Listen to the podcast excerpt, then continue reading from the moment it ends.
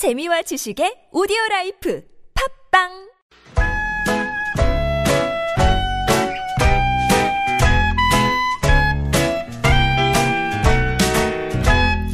메마른 가음, 메마른 마음에 산뜻한 문화의 바람이 붑니다. 이다혜의 책 그리고 영화. chasing some cinematic schemes. But I'll give you Panavision pictures if you. 네, 시내 21의 이다혜 기자와 함께합니다. 안녕하세요. 네, 안녕하세요. 어, 제가 소개를 하는데 살짝 더듬었네요. 네. 음, 애정이 부족하네요. 그런 건 아니고요. 진심이 안 담겨 있어요. 아, 왜 그러세요? 애정은 가득하고요. 자, 사실 제가 들어오기를 계속 기다렸어요. 정말요? 근데 계속 안 들어오시더라고요. 마음이 없는 소리를 하니까 지금 저 예. 소개하시면서 막 말을 더듬으시는 거 아닙니까? 아니 사실은 9872번님의 문자를 보고 있었거든요. 네. 이분이 정답 저희가 아까 전에 와이파이 퀴즈 드렸 는데 네. 정답과 함께 20대 초반에 본 클린트 이스트우드 메릴 스트립 주연의 메디슨 카운티의 다리가 생각난다고. 네. 그때는 나흘간의 사랑과 22년의 그리움을 이해할 수 없었는데 그 영화 함께 봤던 남친이 지금 남편이 됐네요. 라면서. 어, 너무 부러운 사연인데요. 아 부러워요? 부럽죠. 근데 지금 말씀 주신 저 메디슨 카운티 다리라는 소설이 원래 네, 네 원작이고요. 음. 네, 굉장히 인기가 많았던 원작 소설이 있고 이제 그걸 영화를 했는데 아, 저도 굉장히 좋아하는 작품이고요. 뭔가 아련하지 네, 않나요? 맞아요. 네. 그런 기분이죠. 그러니까 지금 9872님께서 잘 적어주신 것처럼 나흘간 잠깐 그냥 우리 동네에 온 외지 사람인 거예요. 음. 네. 그래서 그냥 이렇게 동네를 안내해 주다가 좋아하게 돼서 음. 어, 그러니까 뭔가 무슨 일이 있을 법도 하다가 결국은 이제 여자는 자기의 자리로 돌아가고 음. 남자는 떠나고 이렇게 얘기가 정리가 되는데 그러고 나서 이 그리움이 가시질 않는 거예요. 네. 근데 그 아련한 그리움이 남는 이야기가 제가 굉장히 어렸을 때 봤습니다. 예. 그 저는 그때 사귀는 사람과 결혼도 하지 않았고요. 그렇게 되었는데, 어, 저는 그러게요. 저 작품 네. 볼때 정말 어린 나이에 뭐 모를 때였는데도 불구하고, 음. 아, 저렇게 20 몇 년 동안 음. 그리어만 한다는 게 어떤 걸까라고 괜히 혼자 센티멘털했던, 해줬던 그런 기억이 있습니다. 그래서 아마 클린트 이스트우드 하면 이 영화 떠올리, 떠올리시는 분들 많을 것 같은데. 그렇죠. 예. 원래는 서부 영화를 워낙 많이 찍는 배우였지만 이제 이런 멜로 영화에서도 꽤 멋진 연기를 할 수 있다는 것을 보여주기도 했고 네, 네, 또한 그러게요. 가지는 이제 오늘 말씀드릴 영화가 설리 허드슨 강의 기적이라고 하는 영화거든요. 네. 이 영화에서는 출연이 아니라 연출을 한 그런 경우죠. 그러니까요. 어, 이렇게 배우를 하다가 감독으로 이제 어떻게 보면은 겸업을 하기 시작하는 음. 경우에 많은 경우에 아, 뭐 배우 출신 감독이다라고 이렇게 꼬리표가 붙거든요. 네. 근데 클린트 이스트우드 감독은 이제는 배우 출신이라는 말이 필요가 없죠. 사실은 배우로도 충분히 성공적이고 전설적인 커리어를 이루었는데 배우 출신 감독이라는 말 없이 그냥 그냥 감독이다. 감독. 예, 그렇죠. 라고 평을 해도 뭐 손색이 없는. 그, 예. 그 다음에 또 음. 한 가지는 굉장히 미국적이고 보수적인 그런 가치를 잘 영화를 표현해내는 그런 네네. 인물인데요. 이번 이 설리 허드슨강의 기적이라는 영화도 마찬가지입니다. 여기 주인공 이름이 설리예요. 근데 이 설리가 남자 주인공 이름입니다. 남자 주인공. 예. 체슬리 설렌버거라고 하는 이름이 원래 이제 이름이고 애칭이 설리라고 불리는 사람인 거예요. 음. 네네. 비행기를 조종하는 기장입니다. 어. 근데 이 영화가 실제 있었던 사건을 영화로 한 케이스거든요. 보니까 2009년에 있었던 그 비행기 사고 그렇죠. 그거를 재현해낸 영화잖아요. 음. 그 아마 영화 보시면 아 나 이거 뉴스에서 본 것 같아라고 음. 떠올리시는 분도 많을 것 같은데요. 2009년도 1월 15일 날 일이었습니다. 이 어, 한 대의 비행기가 승객들을 싣고 이륙을 했는데 이륙하고 얼마 안 돼서 새들에 부딪힌 거예요. 네. 그래서 이제 엔진에 문제가 생깁니다. 어. 그리고 이제 엔진에 문제가 생긴 상황인데다가 뉴욕에서 멀지 않은 지점인 거죠. 그래서 어 어떻게 할까 이 기장이 순간적인 기지를 발휘해서 허드슨강에 불시착을 하는 거예요. 네. 착륙을 하는 건데 사실은 굉장히 뭐 엔진이 다 손상이 되어 있는 음. 상황이고 했으니까 위험한 상황임에도 불구하고 이 사람이 아무도 다치지 않고 정말 무사히 착륙에 성공을 한 거죠. 모두가 다 어, 그런 전원 구조. 전원 구조가 된 거죠.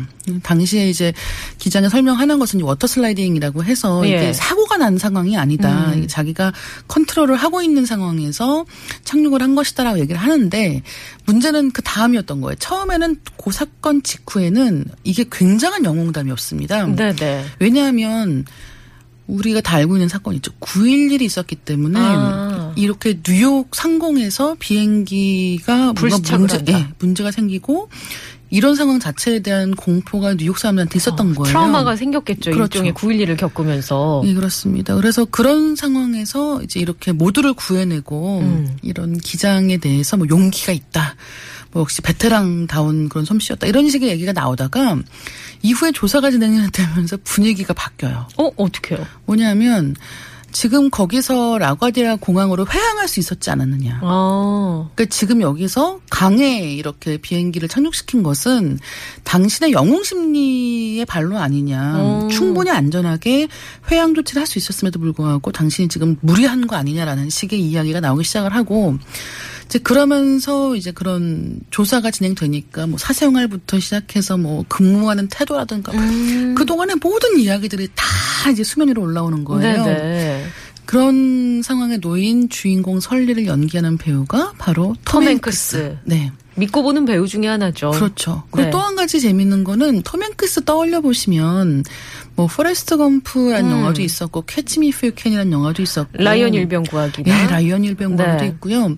굉장히 미국적인 어떤 그러니까 미국의 보통 사람을 연기하는 굉장히 멋진 네, 배우인 네. 거죠. 어, 그러니까 주인공이면서도 항상 이렇게 슈퍼히어로를 음, 연기하는 그렇죠. 배우는 아닌 거예요. 네. 늘 옆집 아저씨 같은. 네. 맞아요.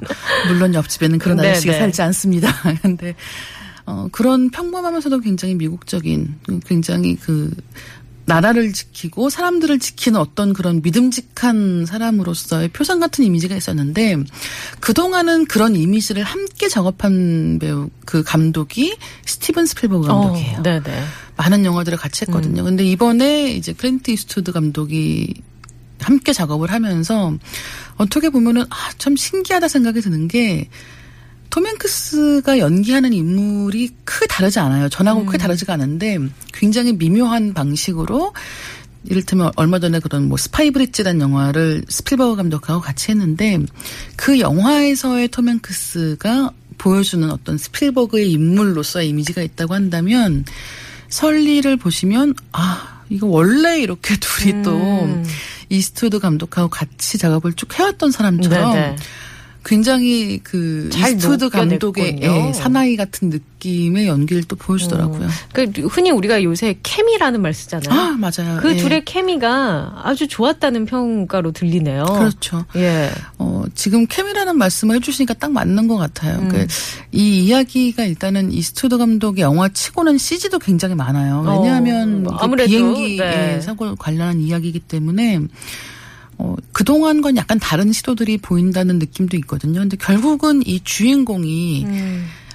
자기를 비난하고 오해하는 이 세상과 맞서서 뚝심 있고 외롭게 자기 길을 간다라는 이야기는 사실 그가 그런 옛날 웨스턴 영화 때부터 쭉 자기가 스스로 연기했던 어떤 인물과 네. 연결되는 부분이 분명히 있는 거죠. 그 영화 평 보니까 어 많은 네티즌들이 이 영화를 보면서 세월호 사건도 떠올랐다. 뭐 이제 그런 그 댓글도 많이 있더라고요. 아마 한국 관객이면은 네. 어떤 영화를 봐도 특히나 음. 재난 상황에 처한 주인공이 그 재난 상황을 이제 그 뚫고 나오는 이야기를 볼 때마다 사실은 세월호 사건을 떠올리지. 않기가 예 굉장히 네. 어렵죠. 자, 오늘 퀴즈 정답 발표할게요. 정답 어떤 건지 발표 좀 해주실래요? 그 이, 이, 어, 이탈리아에서 만들어진 석유. 지금 네. 1946님께서 어, 정답을 적어주셨습니다. 황야의 무법자 참 재밌게 보았지요. 정답은 1번입니다. 1번 스파게티 웨스턴이라고 불렀습니다. 아, 뭐 지금 음악이 흐르고 있네요. 1946번님 선물 드리고요. 아까 전에 남편이 됐다는 9872번님 두 분이 오붓하게 데이트하시라고 링고스타 저희가 티켓 보내드리겠습니다. 고맙습니다. 노래 한 곡 드릴게요. 음, 황야의 무법자에 깔리는 테마 뮤직 준비했습니다. 엔니오 모리코네의 어, Fistful of Dollars.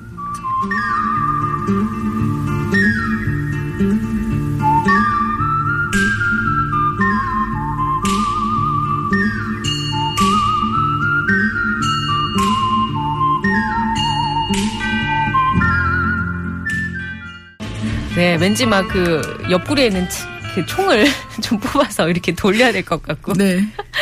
그렇네요. 아, 예. 자, 이번에는 책 이야기를 좀 해볼게요. 어떤 책 갖고 왔는지 또 궁금하네요. 네, 오늘 재밌는 책입니다. 재밌는 책? 어, 한국 현대 생활 문화사라는 책이 있고요. 이 책이 1950년대부터 10년에 한 권씩 네. 50년대, 60년대, 70년대, 80년대가 있어요. 별로 제목만 들어서는 재미없을 것 같은데요. 뭔가 아니, 딱딱한 교과서 아닙니다. 잠깐만. 기다려 보세요. 예. 제가 재밌는 얘기를 할 거예요. 예. 1980년대 이 맨 마지막 책을 오늘 얘기를 할 건데요. 이게 1980년대가 제일 마지막 책이에요. 네, 그렇죠. 예. 어, 이 책의 부제가 스포츠 공화국과 양념 통닭입니다. 그래서 오. 지금 퇴근길인 분들 많이 계시죠? 네. 이제부터 양념 통닭 얘기를 하겠습니다. 양념 통닭은 어떻게 우리의 이런 무의식을 지배하며 네, 네. 이 우리가 치맥 치맥하고 노래를 부르게 되었는가라는 음. 이야기가 이 80년대 이야기 있는데 일단은 이 원래부터 닭 요리는 한국인에게 굉장히 인기가 좋은 요리였어요. 일단은 어 이렇게 무슨 더울 때는 삼계탕 같은 거 먹죠. 음, 아, 그렇네요. 예, 네. 그다음에 닭 자체가 저렴한 음, 식재료고. 식재료기 때문에 이를테면 소고기 같은 거를 못 먹어도 음. 닭고기는 좀 더 쉽게 먹을 수가 있었던 네네. 거예요. 그러던 닭고기가 본격적으로 이 확 이렇게 스포트라이트를 받기 시작한 게 80년대입니다. 왜냐하면 86년도에 이제 아시안 게임이 열리면서 어 당시에 아마 많이들 기억하실 거예요. 그러니까 한국에서 이제 뭐 개고기를 먹는다라는 음. 것 때문에 문제가 되면서 네. 이제 먹는 게 금지가 됐단 말이에요. 그러면서 개고기랑 같이 보통은 소비가 되던 이 닭고기 쪽으로 확 쏠렸군요. 쏠리는 현상이 예. 벌어지기 시작을 합니다.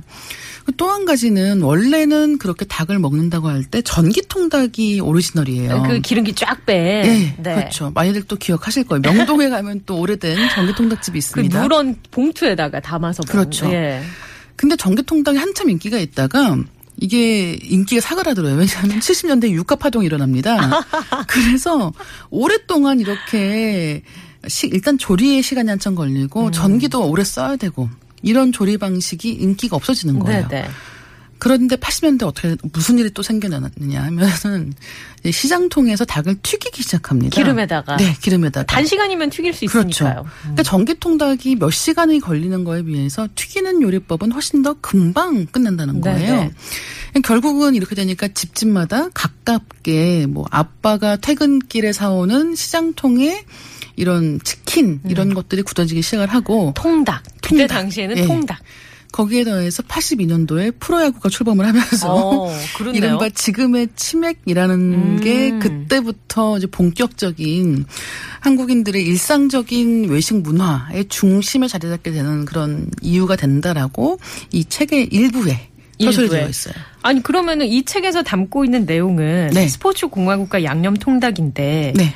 뭐 어떤 내용이 그럼 주로 있는 거예요? 스포츠 사건들이 좀 일단은 이게 현대사 그렇게 얘기를 하면은 아 뭔가 어렵고 무겁고 딱딱하고, 딱딱한 음. 내용일 것 같잖아요. 그냥 기술만 돼 있을 것 같고 그렇죠. 뭔가 스토리는 없이 네. 근데 생활 문화사기 때문에 그때 우리는 어떻게 살았나라는 걸 얘기를 하는 거예요. 예를 들어서 이제 제가 지금 양념통닭 얘기를 했지 않습니까? 네. 바로 앞에는 왜 소고기와 닭고기는 달랐나? 70년대 80년대. 80년대. 이 책, 지금 이 음. 책은 80년대 책이니까요. 뭐 예를 들면은 여러분 많이 보셨던 그런 응답하라 같은 드라마 보시면 가족들이 같이 앉아서 드라마 보면 할 얘기 진짜 많죠. 보통 부모님이 왜 거의 랩 배틀하는 그렇죠. 식으로 내가 더 얘기할 거야 음. 그러지 않습니까? 근데 그런 식의 이야기들이 생활문화사니까 좀 더 넓게 펼쳐져요. 음. 예를 들어서 어, 아시안 게임과 서울 올림픽과 프로야구 출범이라는 게 그 당시 한국인들을 어떻게 바꾸어 놓았는가라는 아. 것도 있고요.